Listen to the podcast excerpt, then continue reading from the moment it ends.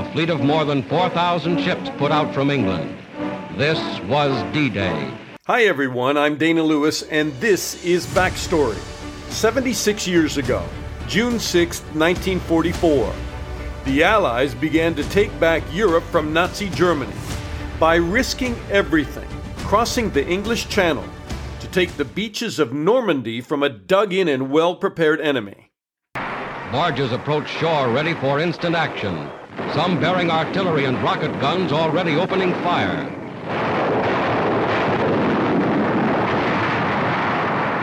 The armies of the United Nations have made their first landings on the soil of Western Europe. Another of the great decisive battles of world history has been joined. This is D-Day. The target, a 50 mile stretch of the Normandy coastline divided into five sectors Utah, Omaha, Gold, Juno, and Sword. 156,000 American and British and Canadian soldiers fought through a hail of bullets to begin the march to Berlin. I've been to Normandy for D Day celebrations and commemorations. There are grim reminders, those sprawling, well kept grave sites of soldiers who died fighting German forces.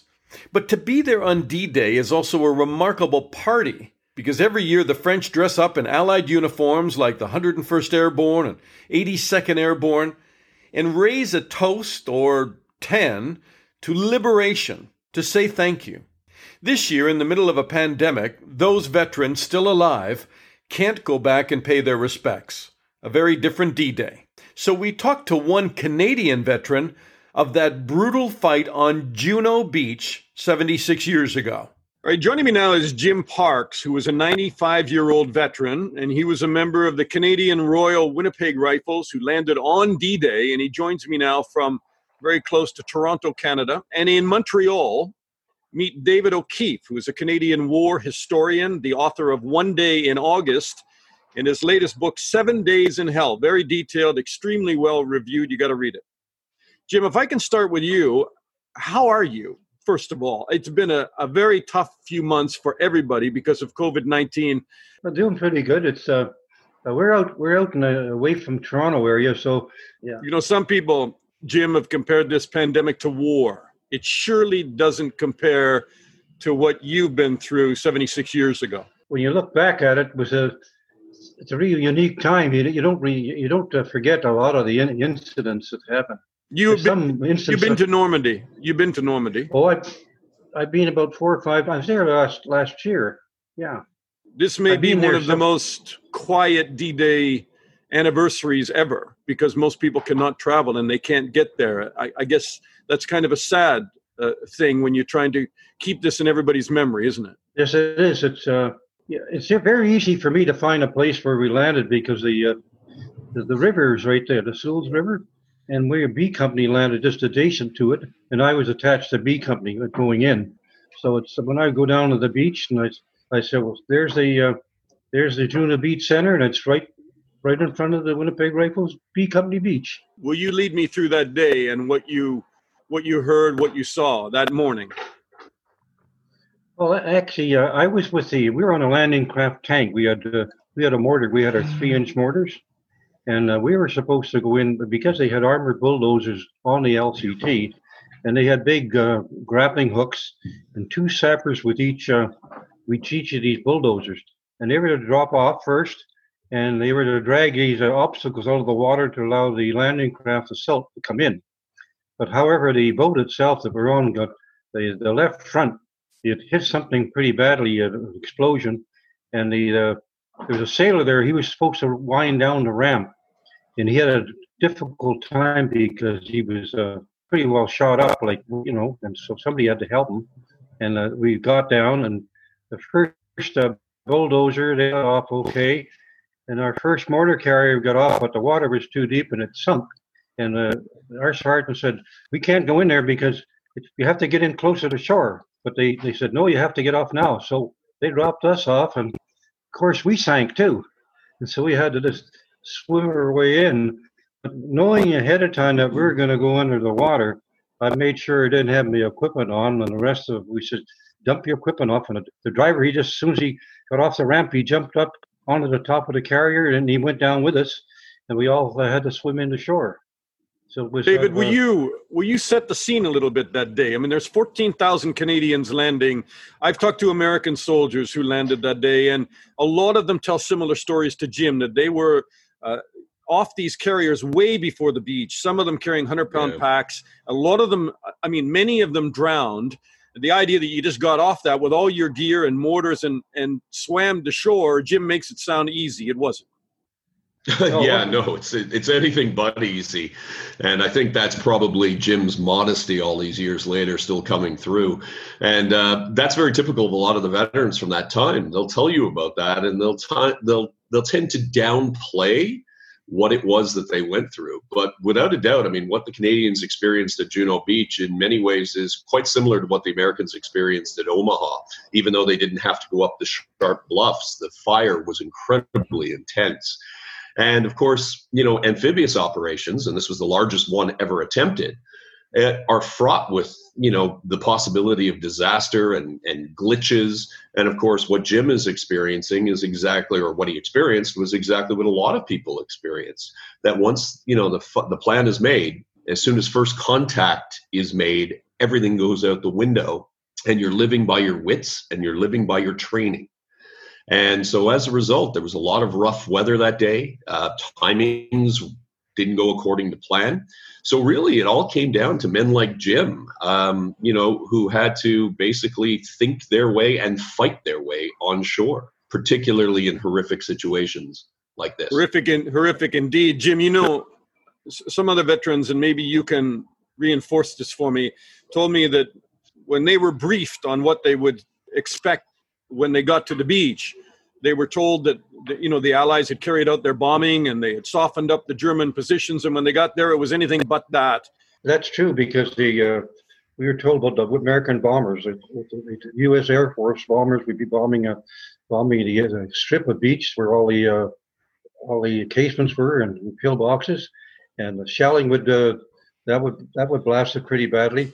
But the, as far as I know, that uh, they were still pretty pretty solid when we went in. It, and there's still a lot of uh, mortar fire and a lot of uh, being on the sand. I know we had we had a few uh, we had a few bombs land mortar bombs land near us, but because of the of the sand, it helped uh, what you call uh, smother the, uh, explosions. Yeah, yeah, mm. because yeah, because it was mostly mortar bombs that. Uh, uh, we didn't get the 88s because they'd be uh, the, the airburst. Eh? Can you describe the yes, smell, the sound, what you saw? I mean, the, the mayhem on that beach? Well, mainly, I, I swallowed a lot of water, and I, and I, my main thing, I was worried about uh, drowning a bit, you know, was sort of uh, be flailing away, and it, uh, and I got my way to shore, and we are mixed up with B Company. Somebody at one LCA passed me by on my left shoulder, and the wake, and it forced me under the water on, on the way in. And uh, I finally got in, and I uh, I plopped down beside us. One, one, one of the uh, riflemen was there. It, turned out to be the guy I know, and I know his name was Corporal Scaife, somebody from Saskatchewan. And uh, I, I, remember this Tuesday. I always think about Corporal Scaife. Whenever I talk about the landing, I always talk about when I hit the beach, I plop down for protection. I figure, well, he's plopping down. I better plop down too. But he was actually uh, mortally wounded so while I was there, I took his, uh, he had a Sten gun. I took a Sten gun and I rolled him over and undid a small pack. And because I lost all my stuff, with the our carrier, mortar carrier, went under the water, so we lost everything. So I had a small pack and I had a Sten gun. So that's what I had. A lot of commotion going on, and we knew that our our platoon commander would be shortly supposed to land about two minutes behind us. And sure enough, he landed where he's supposed to land, right where we were. So uh, Mm. I end up uh, going in inland with him. But past the beach, it, there was, except for sniper sniper fire, there wasn't much happening. It was sort of quiet. You know what I mean? There wasn't any. Uh, we weren't getting shelled or or nothing.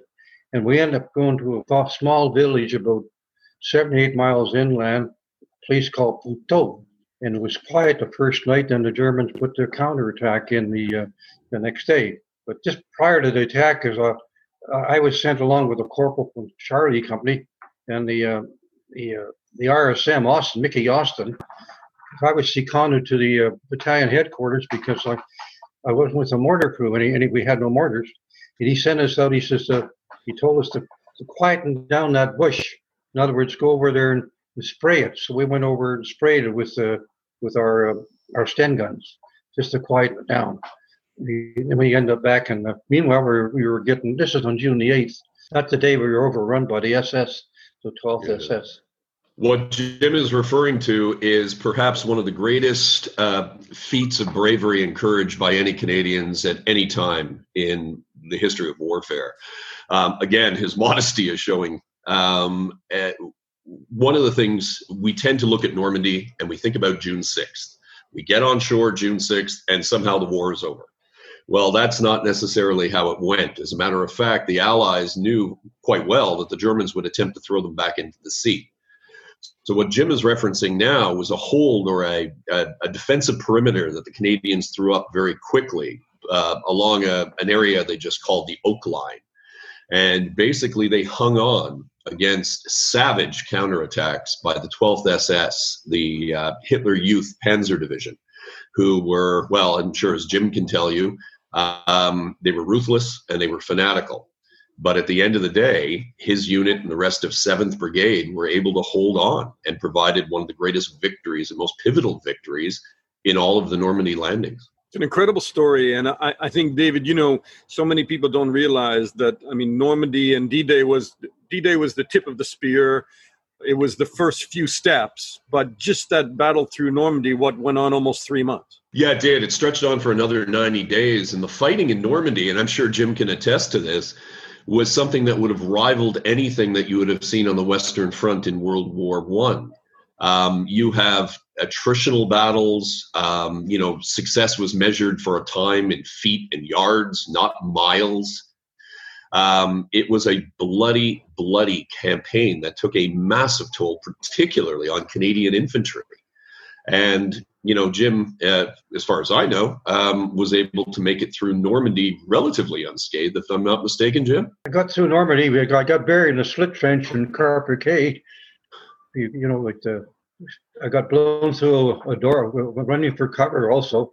And I got my foot through a window, and a shell landed right behind me and blew me through the window was touch and go there all the time. And our first uh, our first look at the German soldiers, we ran a, a 12th SS. They were they were well equipped, and they were the, if you you think about, they're fully camouflaged. They had the steel helmet on, and they had a the binded twine in, in squares hanging down in front of the face to break the uh, mm. the outline of their face, and their face was camouflaged. And I had a very close look at because when I told to go through this bush, and we uh, with the Torpel from C Company, we heard this talking, and we thought it was some of our own troops, and we suddenly realized it wasn't the our own troops. It was five of the uh, the 12th SS. So we just kept quiet until they went by, because uh, there was five against two, and uh, they had better weapons. They had their Schmeissers and all of them. It's yeah. after, after about two minutes, we went out and followed along where they were. A lot of people, David, know that, that Utah and Omaha, they've heard those stories. What, what did the Canadians face uh, on Juno? Was the, the German defenses were complete all along the, the Normandy beach. They, they faced as, as bad as, as any of the troops did on landing day. Yeah, generally speaking, I mean, most of the way that the Atlantic Wall was constructed was a series of strong points. And the strong points were erected at areas that were obvious for landing. And of course, there's only certain types of terrain that you can actually land in. So this was one of the things that the Canadians had to face. And as I mentioned before, with the exception of the escarpment, it was essentially the same type of defense that the uh, Canadians met that the Americans did at Omaha Beach. So you're talking about, you know, pillboxes and concentric fields of all with forward observation officers up front to call in heavy artillery, to call in mortars, as was mentioning.